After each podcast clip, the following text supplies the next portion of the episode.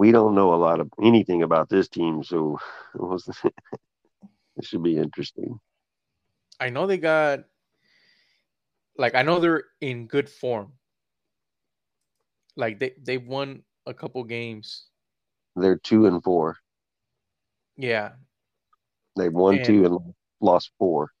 Lopez is kind of like and that's their right, only player. Right? Yeah. I want to know more about him. He's the guy that scores all their goals. It looks like takes all their shots. So all we have to do is stop him. Good luck, RGV. Yeah. I mean, uh, teenage is allowed to play in this game. So I would not be surprised if he does play this game. Mm-hmm. Especially for me, that rookie Hardlow, Hardlow, he's definitely playing this game. I feel.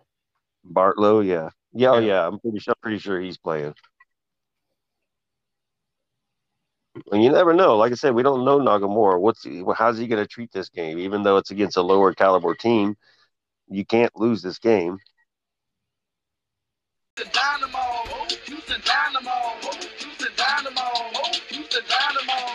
Boys acting like they ready for Try if you want a wheel, leave you in the dust. The men in orange, baby, got orange on my pack.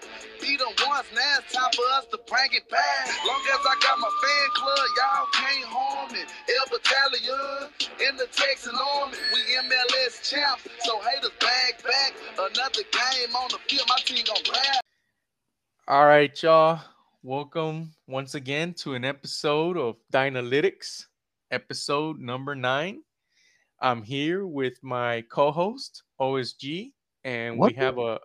Go ahead, OSG. Say hi to everybody. Hey, yeah, what's up, y'all? How y'all doing? Holding it down over here, and welcome back. Yes, sir. Uh, we're recording on Easter Sunday, so just if you do celebrate, happy Easter to you and your and your family. And a big shout out to to our guest this afternoon for hopping on with us today. Uh, we have a special treat for y'all.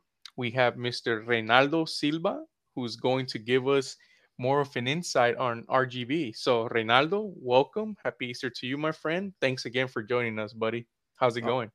Thank you guys for the invite, and I appreciate you guys uh, inviting me along for being part of another podcast. It's uh, gr- uh, great to be on here um, enjoying Easter Sunday, and I hope everyone else is staying safe as well.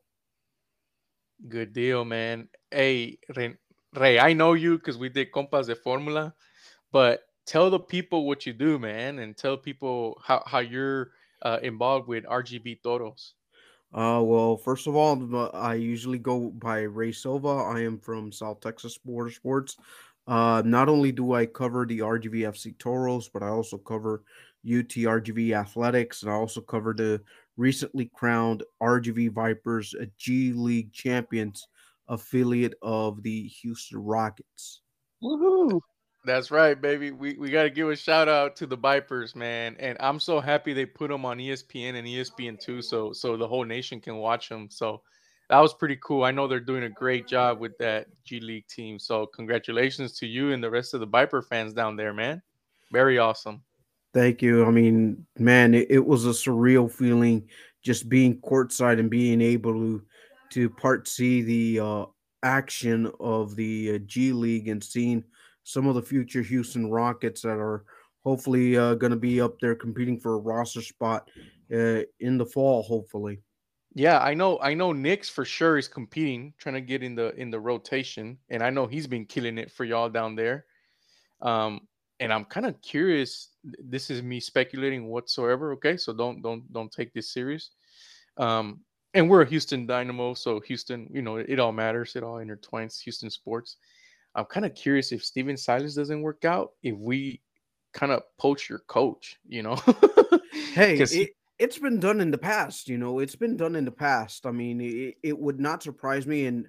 And also, um, Coach Mahmoud Abdel Fattah has also joined the Rockets organization when uh, I want to say in 2019, when in 2020, when you guys were playing in the uh, NBA bubble. Uh, the right. Vipers also had a truncated NBA uh, or G League schedule bubble uh, there in Orlando. So it wouldn't surprise me that if Coach Abdel Fattah ends up being part of the Rocket staff next year as well. Yeah, no, it'd be awesome. I know he I know he's worked his way up. I know he started as a video analyst, so really, really cool to see and really, really happy for him, for for the players and, and for y'all. You know, it's, it's it's your hometown team. So that's very cool that they I think two in three years, right? Yep. Yeah, that's very awesome, man. And uh, one more question about the the uh, the the Vipers that I'm. This is me being curious. Okay. Okay. I had the privilege of when I was in college of going down there and uh to the valley and uh very like everybody described it to me. You know, like it's like Mexico and all. You know, but uh, it, it, it it's uh it's a beautiful place for sure, and I think the people make the the place beautiful. But I'm kind of curious. When I was there, it was State Farm Arena why did y'all build the dealership? I forget Bert Ogden. I think that's the dealership. They sponsored the naming right, but why'd y'all build that new arena? Well, here was a several things. Um, the State Farm Arena. Uh, well, first that let's backtrack a little bit. All right.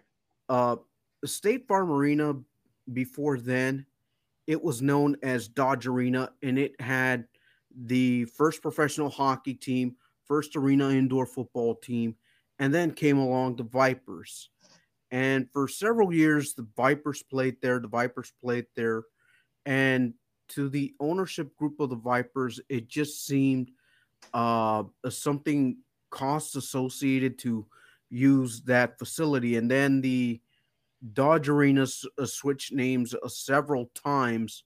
It became a State Farm Arena. It became, and now it's currently called uh, Payne Farm Arena. So, what the Vipers did, along with the uh, city of Edinburg, was to build a a arena of about nine thousand seven hundred seats, probably even more than that for concerts, and try to get the Vipers their own uh, venue. And because it was already becoming a, a little bit of a cost uh, effect for the Vipers organization. So they said, you know what? Uh, we'll build or uh, we'll build the Vipers their own home, their own temple, and it would be used for basketball and for multi-purpose events as well. So that's how the Vipers ended up getting their own home and getting away from the uh, State Farm Arena or now Payne Arena, and which is now the the Payne Arena now it's uh, currently owned by the city of Hidalgo, whereas uh, the Bert Ogden Arena, it's like everything is controlled by Golden Grapes Entertainment, which uh, partially owns the Vipers, and now it's just like a separate entity where the Vipers are their own thing, the Toros are their own thing, and Bert Ogden Arena and HEB Park are like their own separate entities. Okay, so that's perfect then. Let, that's a perfect mm-hmm. segue into what we're here to to speak of. So let's talk about the Toros, but because I'm a, I'm a nerd for stadiums, I want to know more about HEB Park and if there's so I'll be honest, to me it looks like it's incomplete. Like there could be more expansion. Has there been any talks of that? So those are my two questions. You know, tell me more about HEB Park, and then are there any plans for expansion or building expanding it in the future? Well, th- this marks the fifth anniversary of HEB Park. Uh, opened in 2016 for play. Uh, first ever match that was ever there was RGVFC Toros versus Rayados de Monterrey which ended in a 3 uh, 0 uh, for the Rayados. Back then, the Rayados were coached by Antonio Mohamed. They had El Paton Sanchez. Uh, they had Funes Mori. They had uh, Pavon. They had a lot of their big names uh, back back then. And this was, I I want to say, it was off the loss when they uh, lost to Tigres in that uh, famous uh, finale at in Clásico Regio, and the Toros um, you know, opened up that stadium with uh, under head coach uh, back then, Junior Gonzalez, and he was the franchise's then second coach, and ever since it serves as the home of the Toros. Now, as far as uh, expansion is concerned or modifying the stadium, uh, I wouldn't surprise if talks of that start within the a year or two from now, because UTRGV football has stated that it wants to play its its the collegiate football games there. Um, but other than that, I mean, I have not heard like any solid or concrete plans. But I wouldn't be surprised if these talks uh, start in a year or two. But no actual official information is out there public for that. 10 4. No, I was just that was me being curious. I I I I like the stadium. I like it a lot. Um and kind of it kind of reminds me a lot of a PNC it Stadium. It does, bro. It it's like uh it's like the lower bowl of the PNC Stadium, bro. and, and and I've been to PNC PNC Stadium myself back in 2019 when uh USA and Chile played there in that 1-1 draw. Yeah. Oh, that was fun. Oh yeah. No, it was, man. So back, back then when it was known as BBVA Stadium and you guys had a hashtag core values Matt Jordan there. Oh God, why'd you bring that up, Ray? move, move on, hey, move on, move on. Yeah, move hey, it's it's like the Toros and the and the Dynamo are no longer affiliates, so now I can op- throw that open jab now. Oh, that's that's, that's true. That's true. Me personally, I was upset that we that we did away with the partnership, but seeing how this MLS League Pro um, and Dynados works, I can understand it.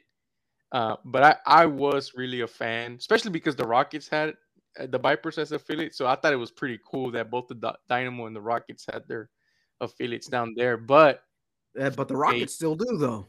I know, but the difference is that the Rockets actually care about y'all as well as I feel like the Dynamo kind of started caring but then slowly started neglecting. Is that how you how you felt as well? Well, you can kind of look at it in, in that direction as well because the Toros, uh, for as much as ideas as they had, uh, they were kind of like handcuffed to that idea of like the Dynamo always uh, doing everything from a technical side. As far as from a marketing side is concerned, they had all the liberties to do uh, to market the team how they wanted it. And they, they weren't necessarily uh, tied down to like uh, d- uh, dynamo tactics, but they were just more tied down to the technical aspects of it because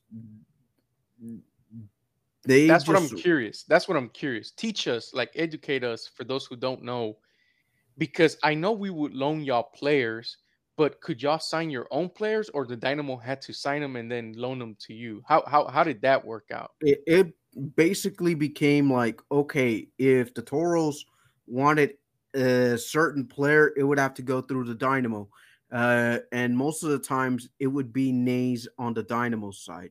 Most of the times, uh, there there have been a few exceptions uh, along the ways. Um, one of the more recent names I can recall is uh, uh Tyberson. He was a Brazilian midfielder who uh, really could never find his form with the Toros. Uh, Borja Angoitia. Uh, I'm, I'm, sorry if I butchered his name. He was a veteran keeper in the Spanish Segunda División that was sent down to the Toros. He he had a few starts here and there, but could really not find his his footing. And those were just some of the example names that that I can remember off the top of my head that were uh, veteran players that had playing experience elsewhere, but when it would come down to the Dynamo Toros relationship, it didn't quite uh, work out. Uh, another guy that I thought that should have worked out, uh, but because of the way the setup was, was uh, forward uh, Ruben Luna, who was a former FC Frisco uh, prospect.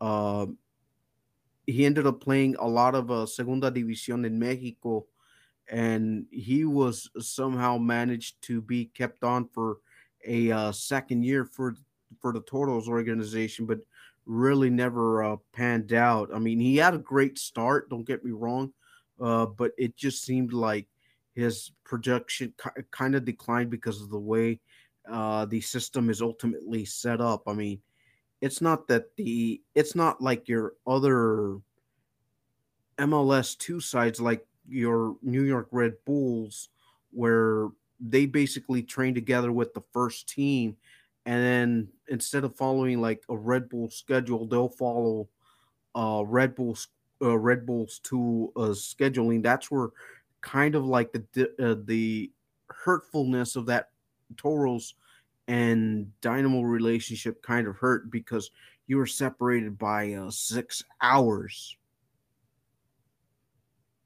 That that's where that's probably the best way I can uh, describe the relationship between the Toros and the Dynamo, where it was a constant uh, six hour separation and not having enough uh, structure to where both teams could have functioned out in, in that relationship because it was one person for both teams type of environment.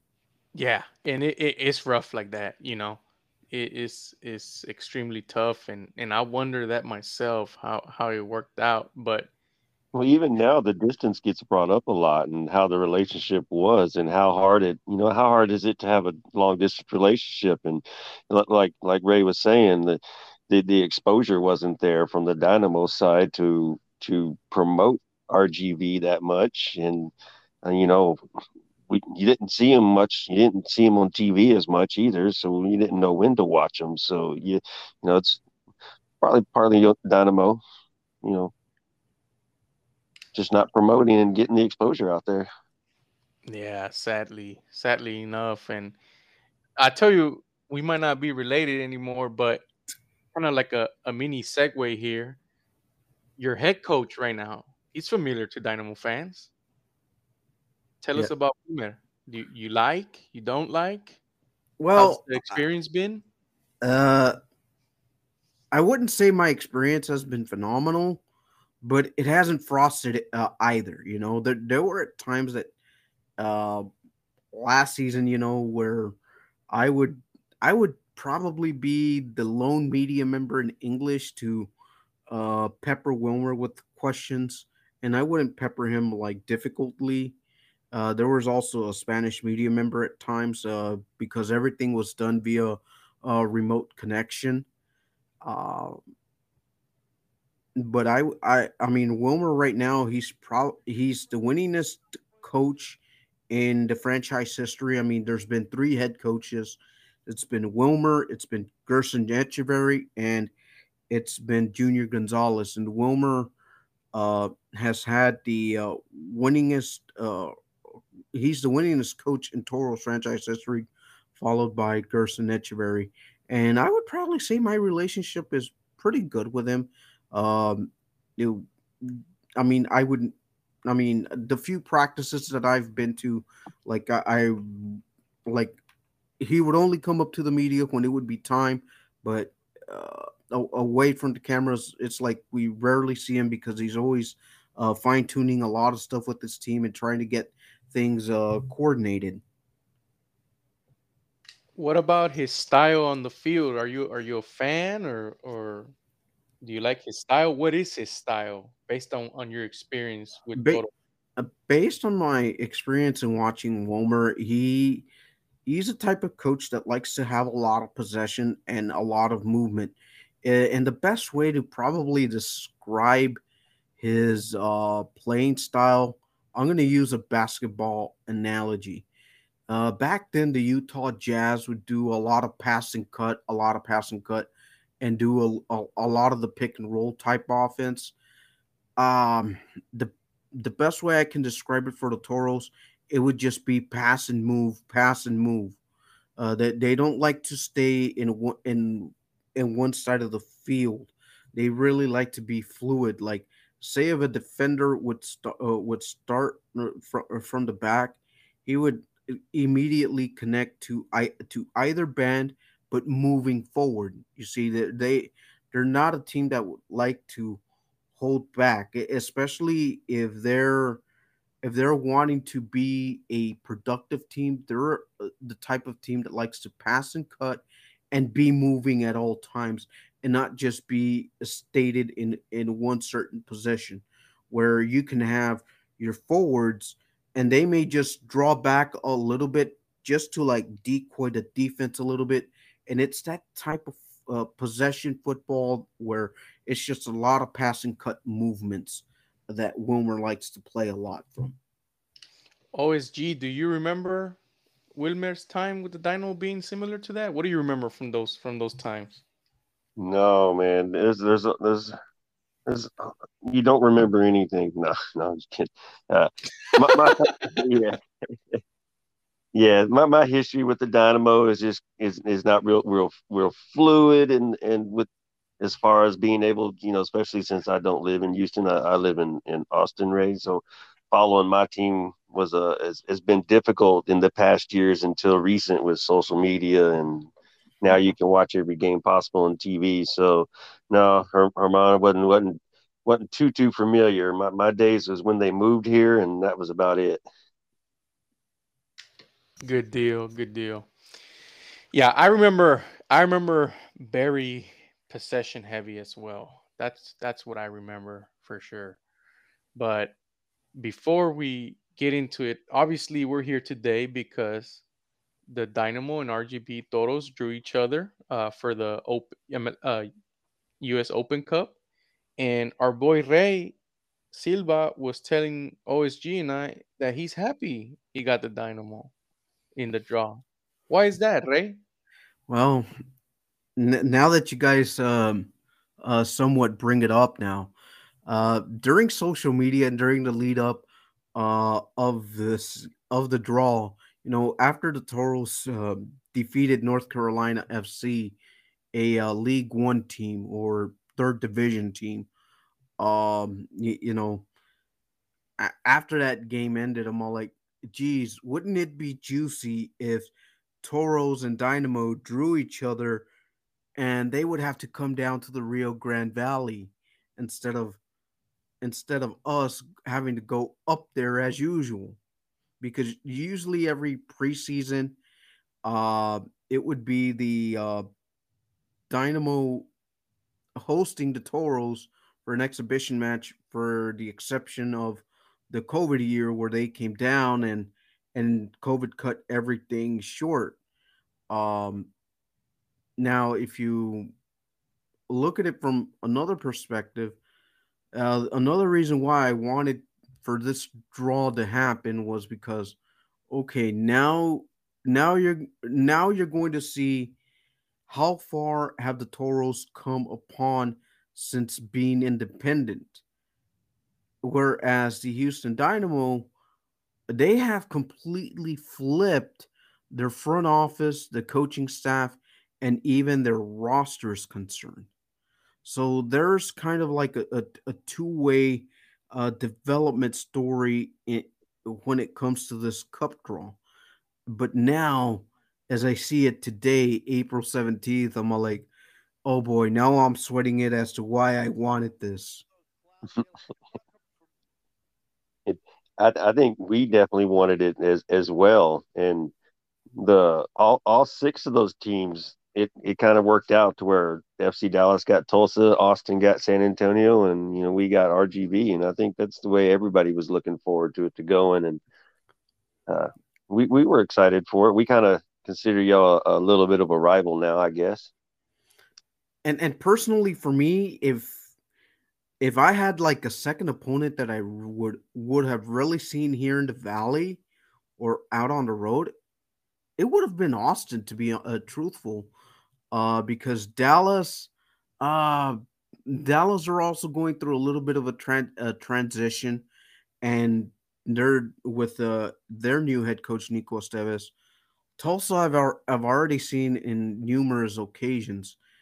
Uh, I would have been up also for another South Texas Derby, but because of the way the draw is set up, uh, no MLS sides can face each other. So it was basically like, okay, either all three MLS sides are going to host or all three of them are going to go on the road. That's the way the draw was going to be held. And no, it, it came out to be uh, kind of the inverse opposite, where you had two MLS teams hosting and one USL championship team hosting. So that, that's the way the draw kind of uh, came out. But uh, I think Tulsa had no business being in our in our side of the draw. Sorry, Tulsa fans. You guys made me stay up till like 4 a.m. once uh, during a uh, COVID uh, a lightning delayed game once. So sorry, Tulsa. No hate, but just bringing up old stories that bring up uh to bring up uh salt to the wounds. I can taste the salt, man. I can taste the salt.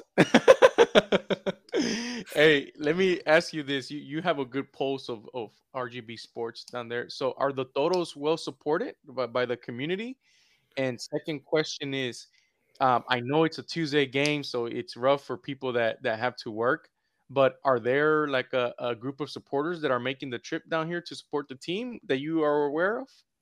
Uh, as far as well, let me answer your first question. Are the Toros well supported? That depends on who you ask because you're asking me. I say the support is is starting to build up and get there. And right now, uh, for me, a lot of people say like, "Oh, the Toros have six years doing this; they should be here, here, and here." Like, wait a second. For the casual fan that doesn't know the whole uh, synopsis of the Toro should be doing this or the Toro should be doing that, um, they the Toros have been going through a transitionary period where once the Toros managed to get the independence from the Dynamo, uh, they brought in Ron Patel, who is a a soccer savvy marketer, and he started to build that franchise around. Uh, before the Toros played their fourth game of the regular season last year, uh, they Ron Patel decides to just abruptly leave the organization.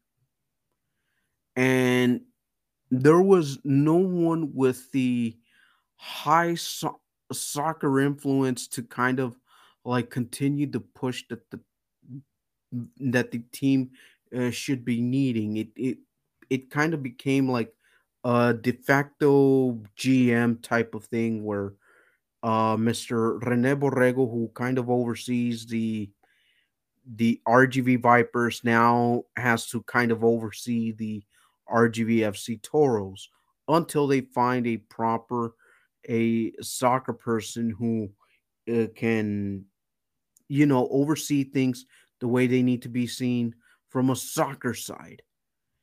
And now this year, uh, the the RGVFC Toros uh, have someone in that capacity who is now um, who is now uh, doing a better job trying to bring in a, uh, trying to bring in a people into the club, uh, trying to br- uh, you know g- give them that uh, that new look that that they need as far as that is concerned. But right now, for me, it's still kind of uh it's still kind uh, kind of a building stage because the Toros don't know what it fully feels like to be fully independent. And the one guy that they brought in uh, from the Houston Dynamo organization is Travis Watkins. He served uh, under Matt Jordan's uh, front office at the time.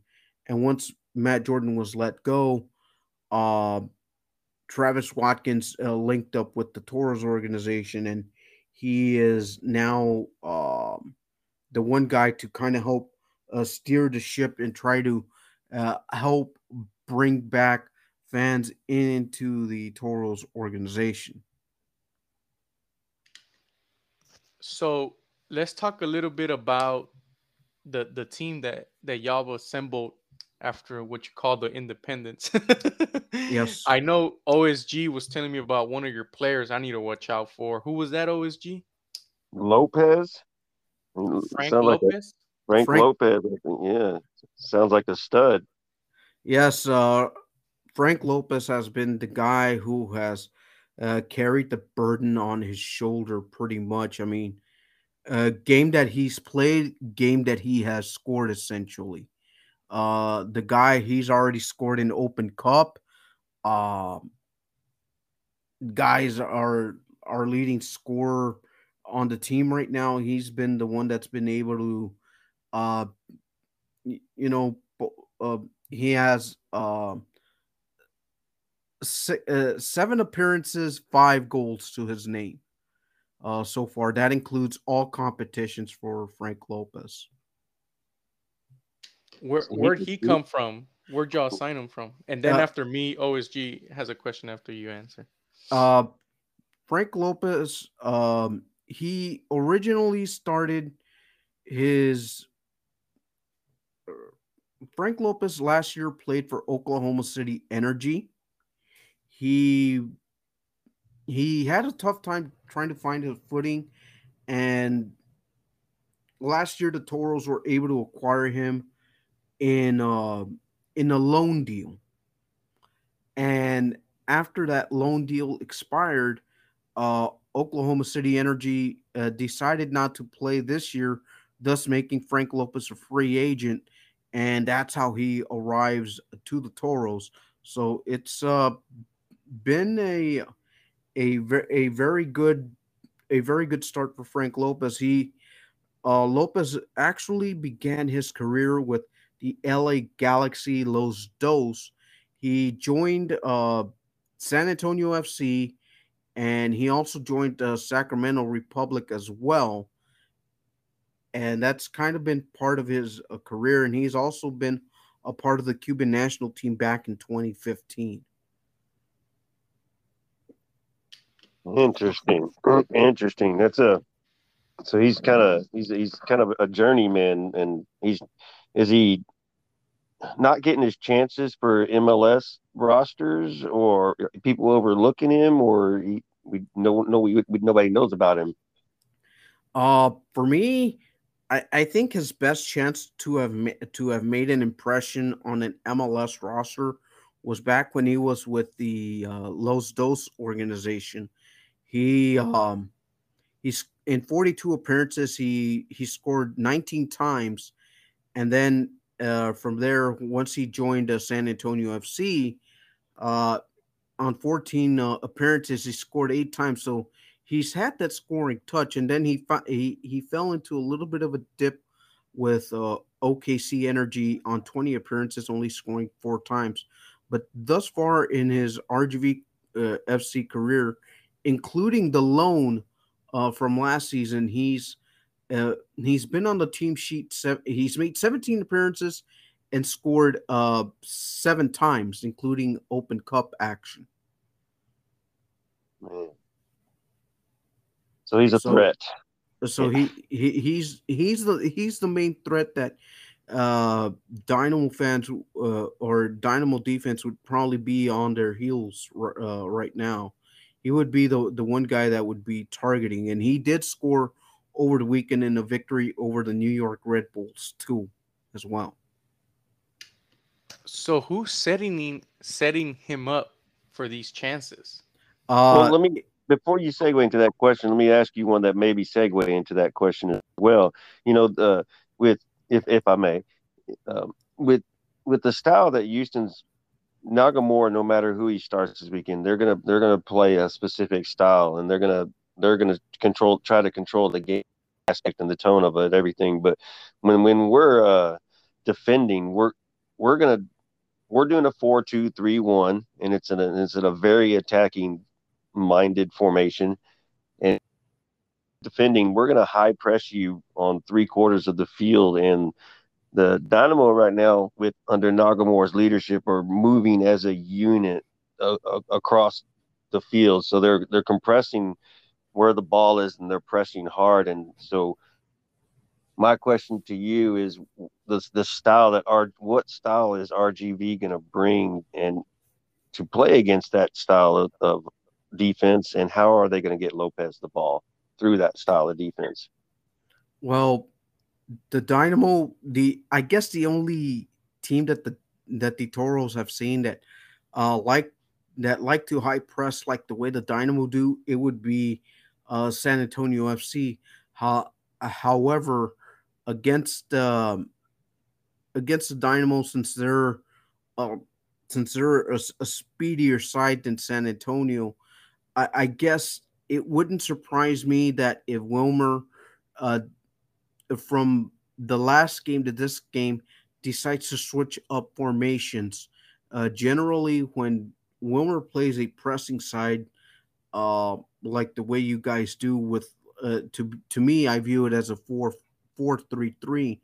Wilmer might have to build uh, build out of a a sturdy blocked four four two, uh, playing to counter that high press, because they do have a handful of speedy guys on the roster that can probably give uh Dynamo uh the Dynamo a little bit of pressure in in that regard.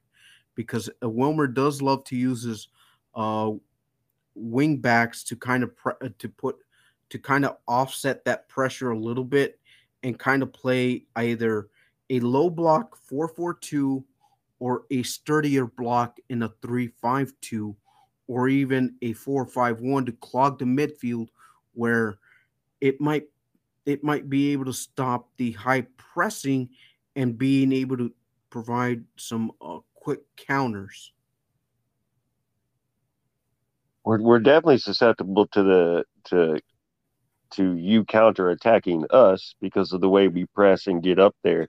But the the way the Dynamo played yesterday, which means they're in good form coming into your game, the the the, the guy the units defensively were getting back even after they lost possession and and Portland was countering against us. So by the time Portland was ready to amp up and get the ball into the box, our defenders were already back and they lost their they lost their opportunities and didn't have the the chances they were looking for. So uh, I'm seeing Dynamo is going to continue to, to do that, and you're gonna you're just gonna have to I guess you have to take your opportunities where they come, uh, as long as Dynamo stay in form when they host y'all on Tuesday. Yeah, and and you see right now the Toros, uh, aside from having uh, trying to recover a lot of their players uh, from injury, uh, they were able to snap a, a four game losing streak in in league play, and now that the cup Open Cup opportunity comes up, I, I think this game is gonna help out. It's good. It's gonna help out both sides. Uh, one for the Toros trying to recover uh, part of their roster, which is coming back from injury, and here's another twist to uh, another twist of faith. Uh, Tyler Deric might be starting in goal for RGVFC now that he's uh, that he was able to start on Friday night versus the Red Bulls too. So that might be a, a, another uh, side uh, sidebar story to follow there as well.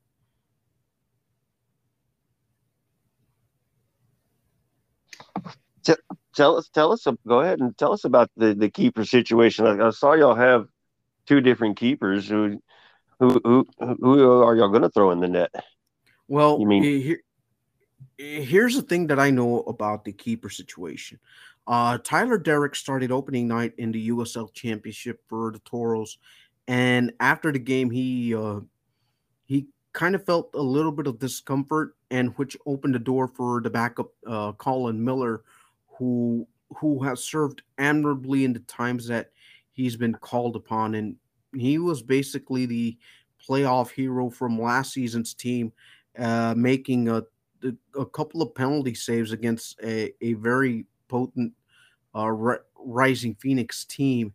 And Miller has been able to fill in for a few games already, and he and he's even played an Open Cup. So I would not be surprised if either Miller or Deric uh, start an Open Cup, but I would probably give more of the nod to Tyler Deric only because he probably needs the game conditioning to get get himself back going.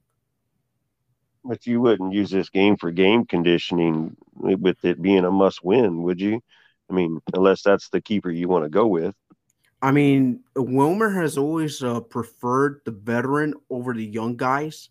Uh, that's the way I've always seen the uh, the situation built up for uh, the keepers that that Wilmer has always had. He, he's always given a preference to the veterans, uh, whether you're playing the front line, the, the midfield, or the defensive back. Uh, Wilmer will always want to count on the on the veterans of the team. That that's just the way. It, eh, I, I, guess that's one of the things that he's changed ever since uh, he left the Dynamo. Is that he's kind of been a little bit uh, a little bit been reliant on his veterans. If, if that if that's probably a, a, knock on Wilmer, that is it. Is that he he he likes to stick with his veterans. That, that can definitely be a knock sometimes, but if it works, it works. You know. So yes, it'll be interesting. Before Harmon hops back in, are you are you uh going to make the trip to the game, or are you going to try to just watch it? Uh, I'll be watching through ESPN Plus. Uh, unfortunately, I mean, if if times were a little different, I would have definitely made my trip out there and, and get to explore a little bit more of a of PNC Stadium. I mean, the last time I was there, uh, I was on a quote unquote business because when my credential for Chile USA was approved, it it I only had like 48 hours notice to get oh, there oh, wow. to to find it to find the transportation to find hotels it it became a, a quite chaotic well july 9th hector herrera is going to start for us against dallas if you want to make that your next houston trip well the i'll have to think about that no. We're trying to fill our stadium, man. We're trying to yeah. But you probably have to work too, right? right? uh probably. I mean, I'm I'm not too sure about my work schedule on Tuesday. You know what? Yeah, I just looking at glancing at a calendar here, I do have to work. Yeah. Oh, good deal. So where where are these uh play I'm curious uh, uh, roster building standpoint and then we can get into the the game. I'm curious, where do most of your players come from? Like, okay, so around the league, right? Like USL, but where do the USL players uh come from? Like, is it draft picks? Like, do y'all have a draft, or is it like people that couldn't cut it in MLS and y'all try to snag those players, or where do most of the the players in your roster come from? Uh, they right now the USL gets their players from uh, however they can. I mean, some of these guys there's a few Europeans that come in that probably don't don't make it in their country. Uh, there's teams that probably eh, there's MLS teams that give up under draft picks a little too early and they end up being part of USL rosters. Uh, I would probably have to say that uh, about 58% of the USL rosters is probably 58% of it is domestic. But if you just go from it from a club by club, uh, I would probably say the Toros have a 40, 52 to 48 uh, uh, squad build. Uh, since right now the Toro squad has 25 players, uh, 12 of them are foreigners. Very interesting, man. If I was part of the the Toros front office, I kid you not, don't laugh, but I would straight up hold open tryouts or something, man. They do. They uh, they do. I mean, don't get okay. me wrong. Okay. Don't get me wrong. They they actually do that, and you're not gonna believe that there's been some a, a, a little bit of of lashing from I, I want to say from the general crowd because of how expensive these tryouts can be and that they simply make it for money. What most people don't realize is that a, lot of the USL teams uh, don't have the same budget of an MLS team. And what do I say that? Because a lot of these USL teams they depend on the money of the tryouts to kind of like sustain themselves a little bit. But also, what they don't keep into consideration is that okay, HEB Park is HEB Park, and they have some really nice practice fields that that the city of Edinburg also uses. Also another thing to take into consideration is that they have to pay for player insurance. They have to play uh, dish out money to have uh, EMS out there, and they also have to provide uh, a little uh, a little bit of uh, of everything when it comes to player safety, because that's also a, a, very important part as to why a lot of the a lot of the people that that come out to these USL Championship tryouts that they charge uh, X amount of fee for coming out and trying out because uh, the ambulance uh, there has to be one ambulance there. There has to be uh, independent certified doctor to be there. So it's it's kind of like a, a player safety issue when it comes to these tryouts because the last thing you want to see out there is like a a shattered leg, a a body part uh, being broken out there in a tryout. And not saying that it hasn't happened before, but it, you, know, with with soccer being as physical as, as it is, I mean, you, you're just uh, putting yourself out there to a uh, to what it could potentially be a lawsuit or something. But it's just something that uh, that the league enforces a lot of the safety, uh, uh a lot of the safety requirements, and I mean, I'm I'm not too sure what the U.S. Open Cup holds for if if you're going to be doing the, the five uh, substitutions or not and having that extra sub for concussion protocol. I'm not too sure if, if that's a thing uh, still in Open Cup. Uh, so yeah, that's a curious question too. I don't, I don't, I'm not sure about that. I'd be curious to see those rules.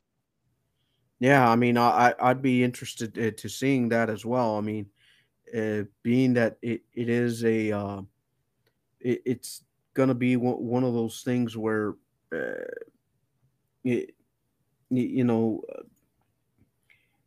I mean, it's just it just becomes a, a safety issue type thing. Rey, we kind of touched on it here and there, but okay, I'm gonna just ask you straight up, bro. What's your score for Tuesday night? Um, this match, believe it or not, it's going to go into extra time. We're we're going into extra time, but yeah, I find I think that the score will end up one one, but it's going to go into extra time, and I think the Dynamo are going to suffer to beat the Toros a little bit. And the reason why I say that they're going to suffer a little bit is because knowing the way that Wilmer likes to play, uh, the possessive counter-attacking style, and with the way that Dynamo plays the 4-4-3 high press, uh, I just think that this game kind of feels like calling for a 1-1. We're going into extra time, and it's gonna give the Dynamo a pretty good scare and a pretty good uh a pretty good wake-up call as to what you guys or the Dynamo needs to work on just to try to have a, uh, successful season. That, that that's just me.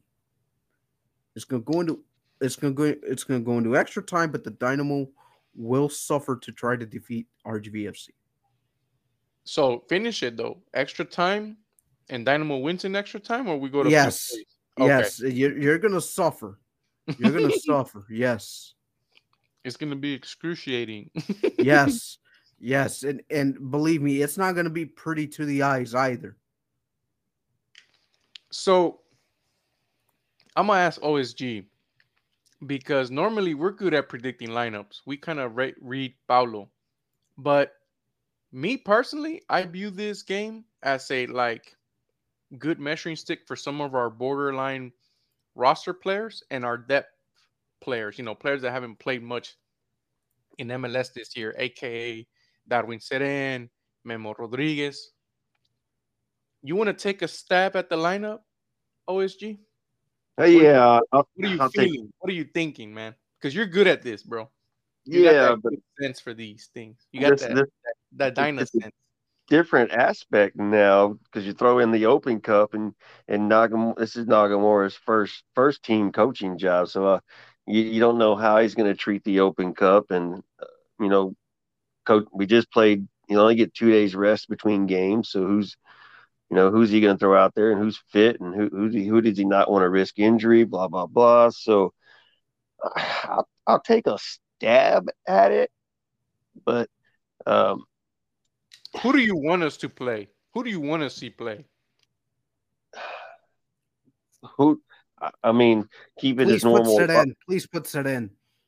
I'm I'm pretty sure you're gonna see Cerén unless I hope you it ends score, bro. I will talk some bullshit on your Twitter, mate.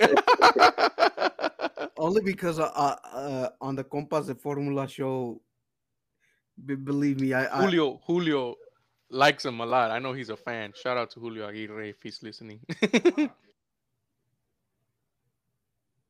well expect to see him in, in the midfield, but because uh, you know I, we don't know what Nagamura is going to do. So if I hope he just sticks to the normal lineup and just makes the the couple changes that he always makes, and and we play like that, or you know it's two day break. You're we're going to see some changes. You're going to see Bartlow in the defense, and I imagine you're going to see Hadebe start because he just got the red card yesterday, so he won't be able to play on Saturday. So I imagine he's going to get some get to start, and uh, man, Zeca will probably get to start on at the right back, which will be good for Houston fans. Uh, no telling who's going to get the left. We might see Junko Piley over there instead of Lundqvist.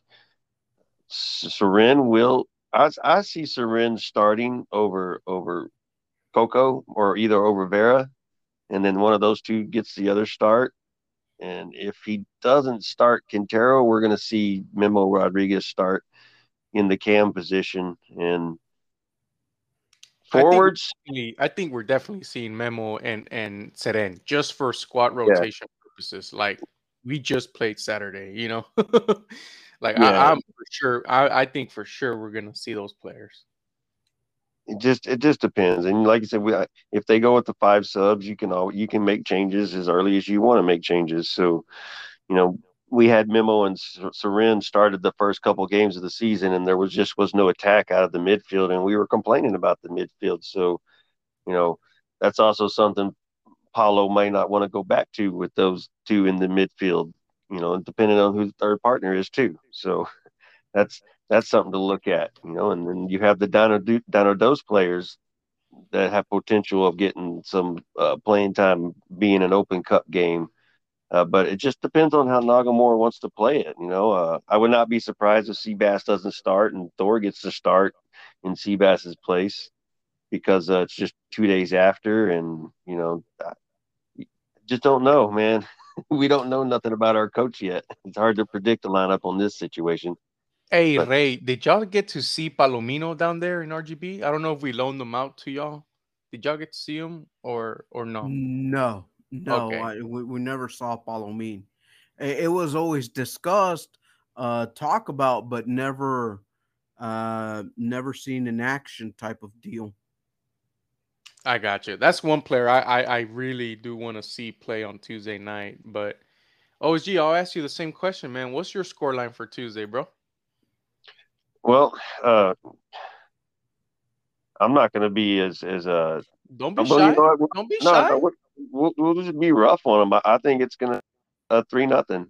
Uh, uh, just the and, and again, it has a lot to do with which lineup he gets going in there. There's a lot of players in form, and there's a lot of players that haven't been getting a lot of playing time, but they're they know how to play the game. So yeah, I'm gonna say three nothing. Just the way the the the team has been coming together and playing well and getting the attack off, and they and they take pride in their defending as a unit. Uh, and you know, again, we really don't know nothing about RGV, so it's kind of that's not a hard one, but that's what I would expect to see Tuesday night.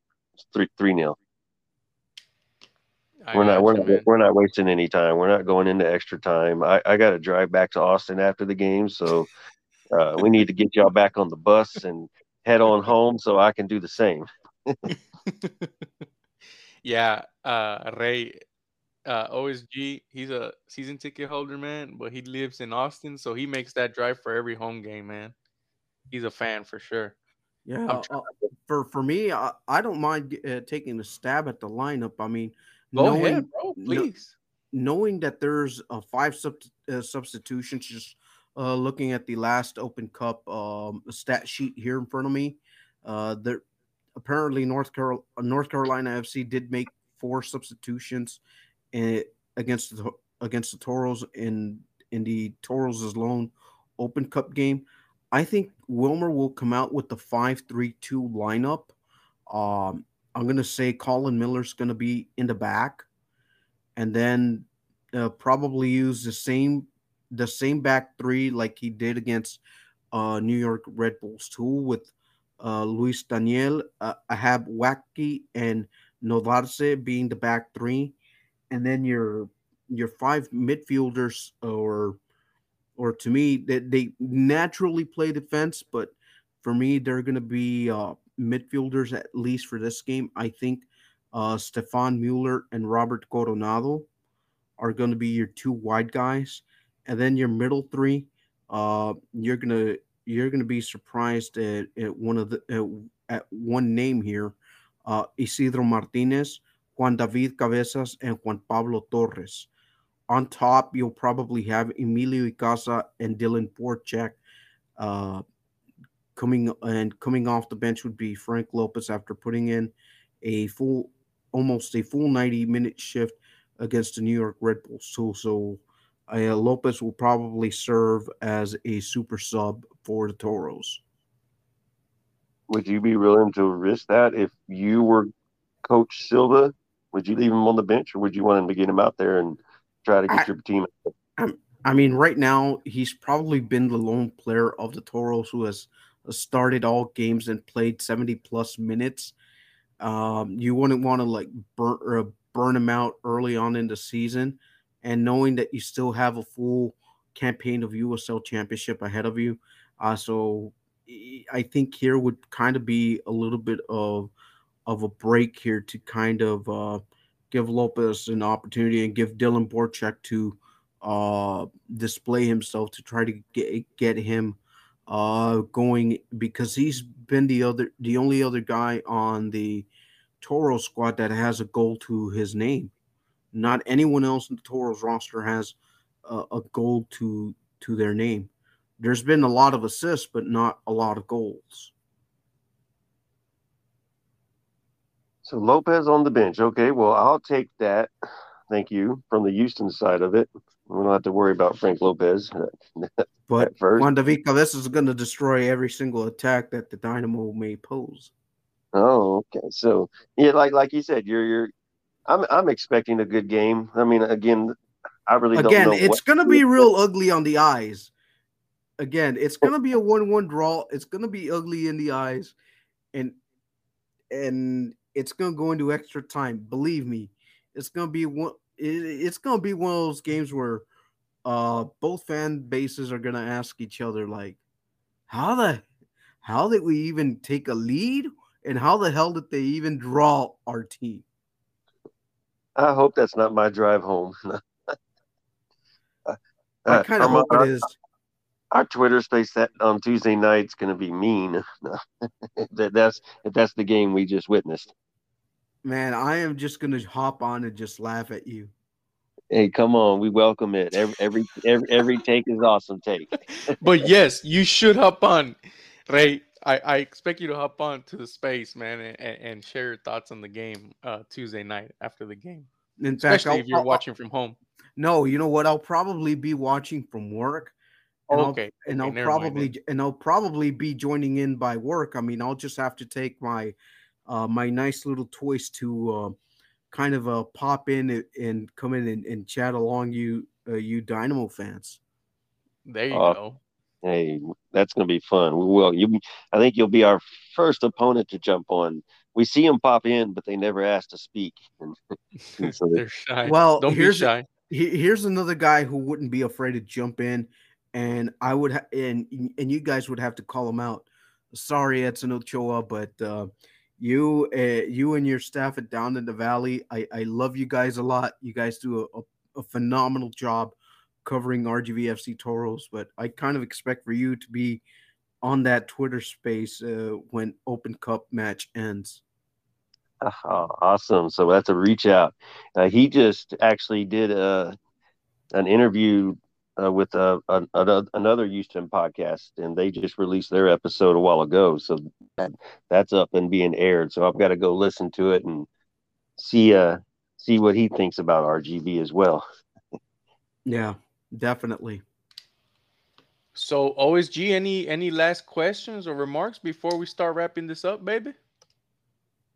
You, you know, just uh, is is it kind of goes back to the beginning, really. But is RGV like liking being independent, or do do they did they prefer being under an umbrella, or is it's just better being independent and more more free free rolling? I'm gonna say this much: independence has actually come at a cost right now for the Toros. Um, and the reason I say it, it, comes at a cost, it's because you've had to bring in a little bit more front office staff and try to get them into that soccer culture. And and it takes time for this front office staff to kind of like embed them on how soccer is treated here uh, differently in this part of the country as to compared to where they came from. And and my off the record conversation with uh, Mr. Watkins, who used to be a part of the Dynamo front office, he goes, "Here, there's a, a there's a, a, lot that we can do here just because of the way uh, the culture is set up, and we just need the people to buy into it, and realizing that this isn't Houston that we're working with, we we as a front office kind of have to."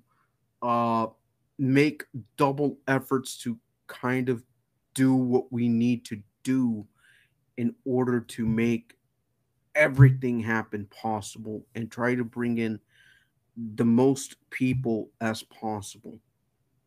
You know, a follow up to that one, since y'all aren't affiliated with anybody no more, did y'all did y'all rebrand or anything, or does no, no? The only the only subtle rebrand was uh having the color orange as a secondary color because now the primary color has become uh, a little bit of a, a Italy blue type of color. Right. Okay. I think I've seen that. And I okay. wouldn't be and I wouldn't be surprised if the Toros uh busted out their all white kits against the Dynamo. Ooh, interesting. They're clean, man. I like those white kits. I don't. They look like soft served ice cream with toppings on them. was better than this blue y'all got on, man. I, I, don't. I don't like the blue and blue and blue's my favorite color. I mean, I'm not gonna lie. I mean, I kind of enjoyed last year's hexagons. I'm not gonna lie. I kind of enjoyed those. This year's, I mean, it just didn't do anything for me. I mean, the white one looks like soft served ice cream. I, I'm I'm sorry, but that, that's just my opinion on it. And and people have asked me, "Hey, go get me this jersey with my name on it," and I'm like, "No, I'm just not." you don't even put your hands on it. I, I appreciate you giving us a plug for our sponsor, DQ. That's what I like about Texas. So if you're oh. listening, DQ, hook us up. you reminded me when you said soft serve ice cream, so the Blizzard good stuff. it, eh, you know, th- thank goodness I do have a buy one get one free Blizzard inside my vehicle. Yeah, but, uh, baby. But uh, thankfully, that's just for me. good deal. Hey, I'm gonna start wrapping this up. We could keep on talking forever, but this was so much fun, brother. Absolutely, man. No, Absolutely. Uh, for, for I'm, hopping I'm, on with us. absolute the privilege to have been on. Uh, whenever you guys need me, you know where to look me up, and you guys know where to send the uh, messages to, and I'll be happy to ho- uh, hop on. Hey, so tell us where fans can find you and, and, and follow you, bro. Well, fans can find me on my Facebook page at South Texas Border Sports. Uh, they can also find my YouTube uh, page at South Texas Border Sports.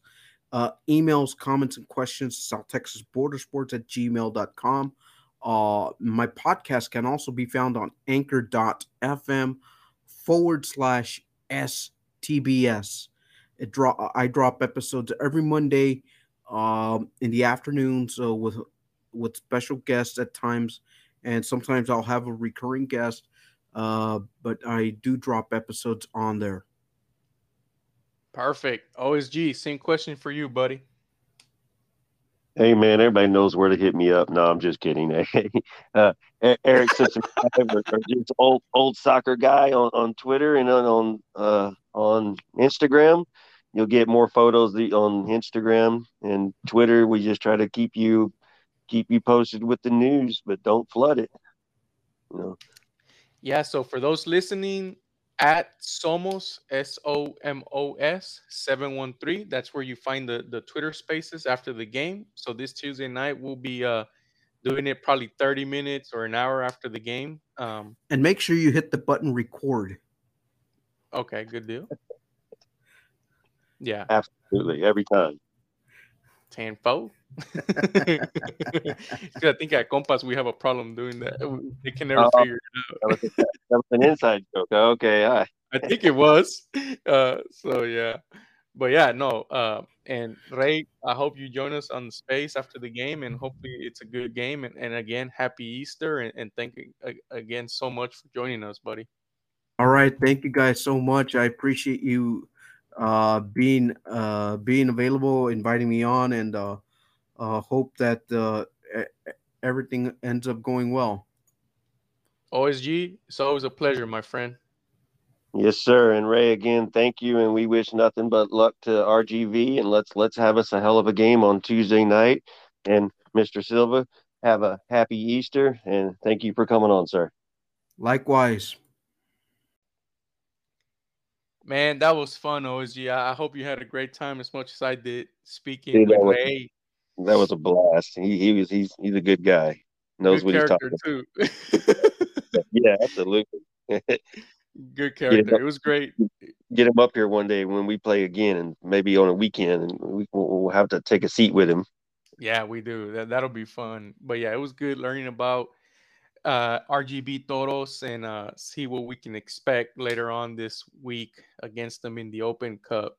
But thank you all for listening to Dynalytics. Again, this is for you. We do this for the fans. If you have any questions that you would like us to ask our guest, please reach out to OSG. You can reach out to Somo713. You can hit us up on OSG's Instagram, and Twitter is the best way to get in touch with us. Again, this is for y'all. I hope y'all had a blast listening to the episode as much as we had making it. Um, and I just want a couple of reminders uh, for y'all. After the game Tuesday, we're gonna have a space at Somos713 on Twitter. And Wednesday, we have another special guest for y'all, uh, a big treat. We're going to be interviewing uh, two individuals, contributors to Big D Soccer. Um, so really excited to to speak with them.